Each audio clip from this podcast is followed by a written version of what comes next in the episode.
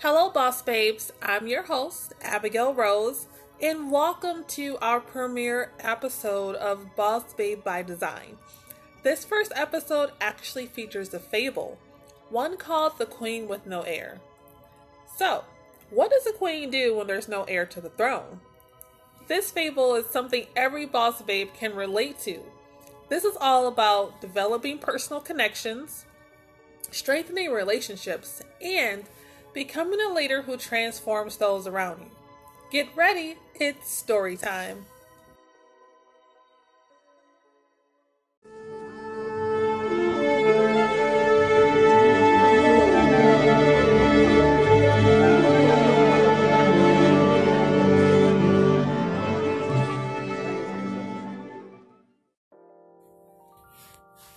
Years ago, there lived a wise and noble queen. The queen lived a happy life with her handsome husband.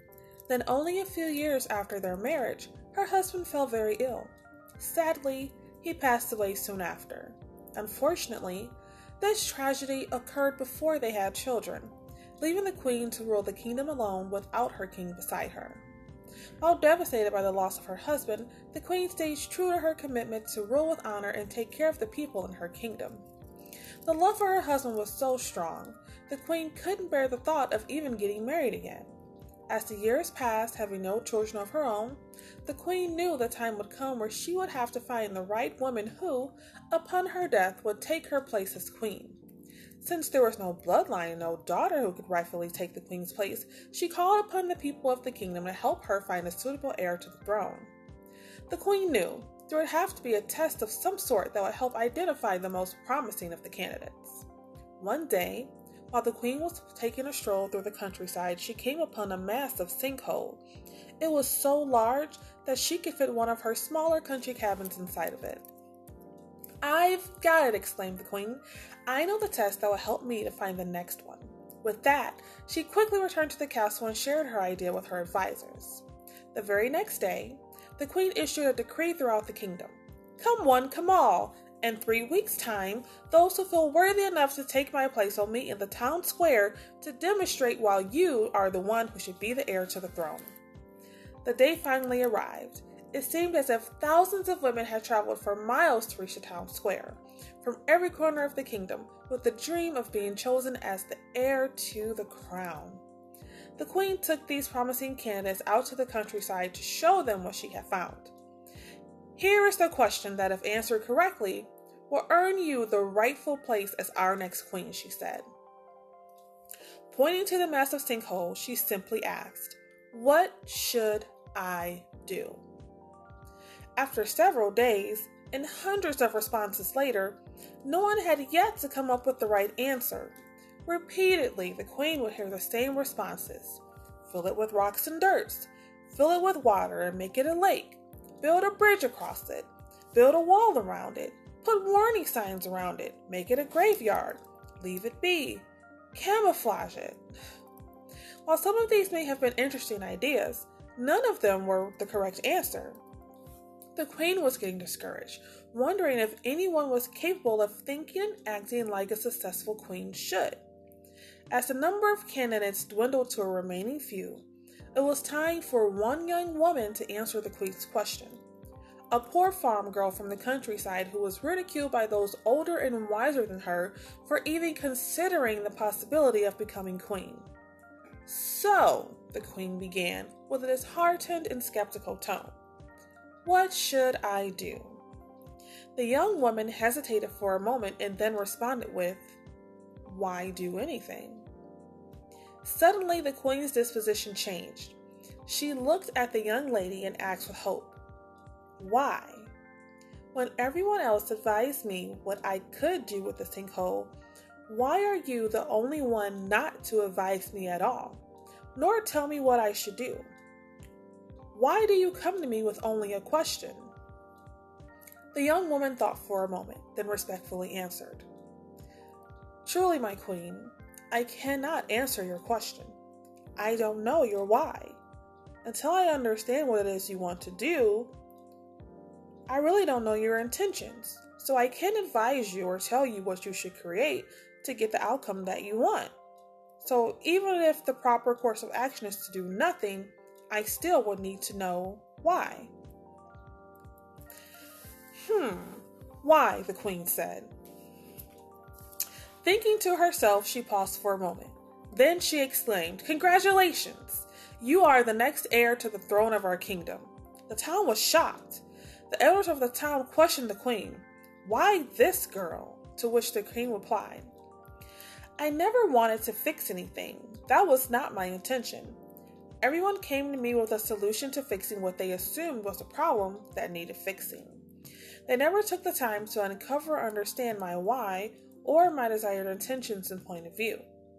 This young woman was the only one who was insightful enough to seek out my true intentions and uncover my reasoning.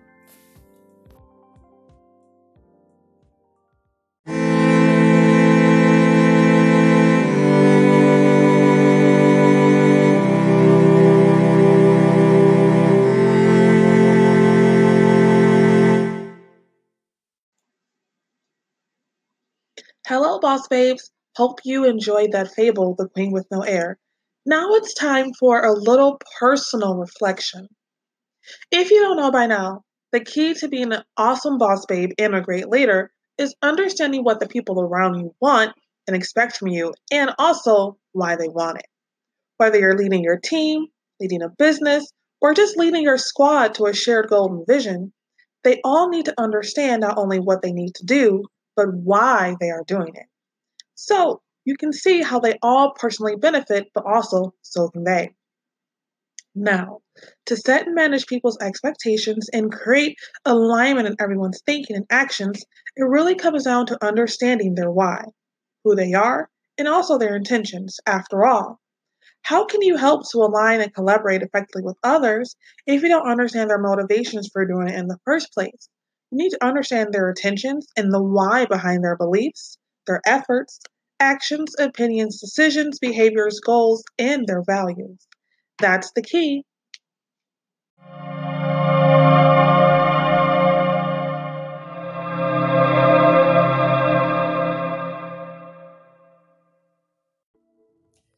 Hi, boss babes. Guess what? Let's fast forward it to several centuries to today. The leadership principles our queen represented apply in every day of our lives. And when leading an organization or team, you can discover and articulate your collective why.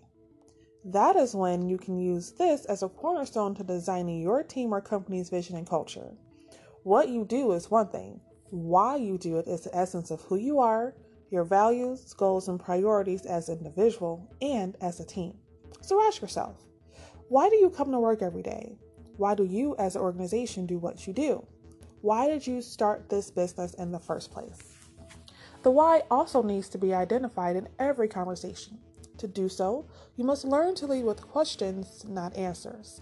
This takes away the resistance that comes from telling people what they should do. So, here are a few examples, and ones that require going to the core why. Why do you want to become a business owner? Why is your family your top priority? Why do you believe this is the right solution? What's the root cause or why of this logistics issue? Why do you think you have a fear of publicly speaking? And so on and so forth. Just remember if you want to transform your business or your team, it starts with transforming your people. In order to do so, you first need to understand who they are as individuals and why they want to be transformed in the first place not who you want them to be. In fact, everyone's why. It really is the key to a successful cultural transformation and to opening the door to your ideal boss babedom. Here's to becoming the queen of your domain and a world class leader. So, what's your why?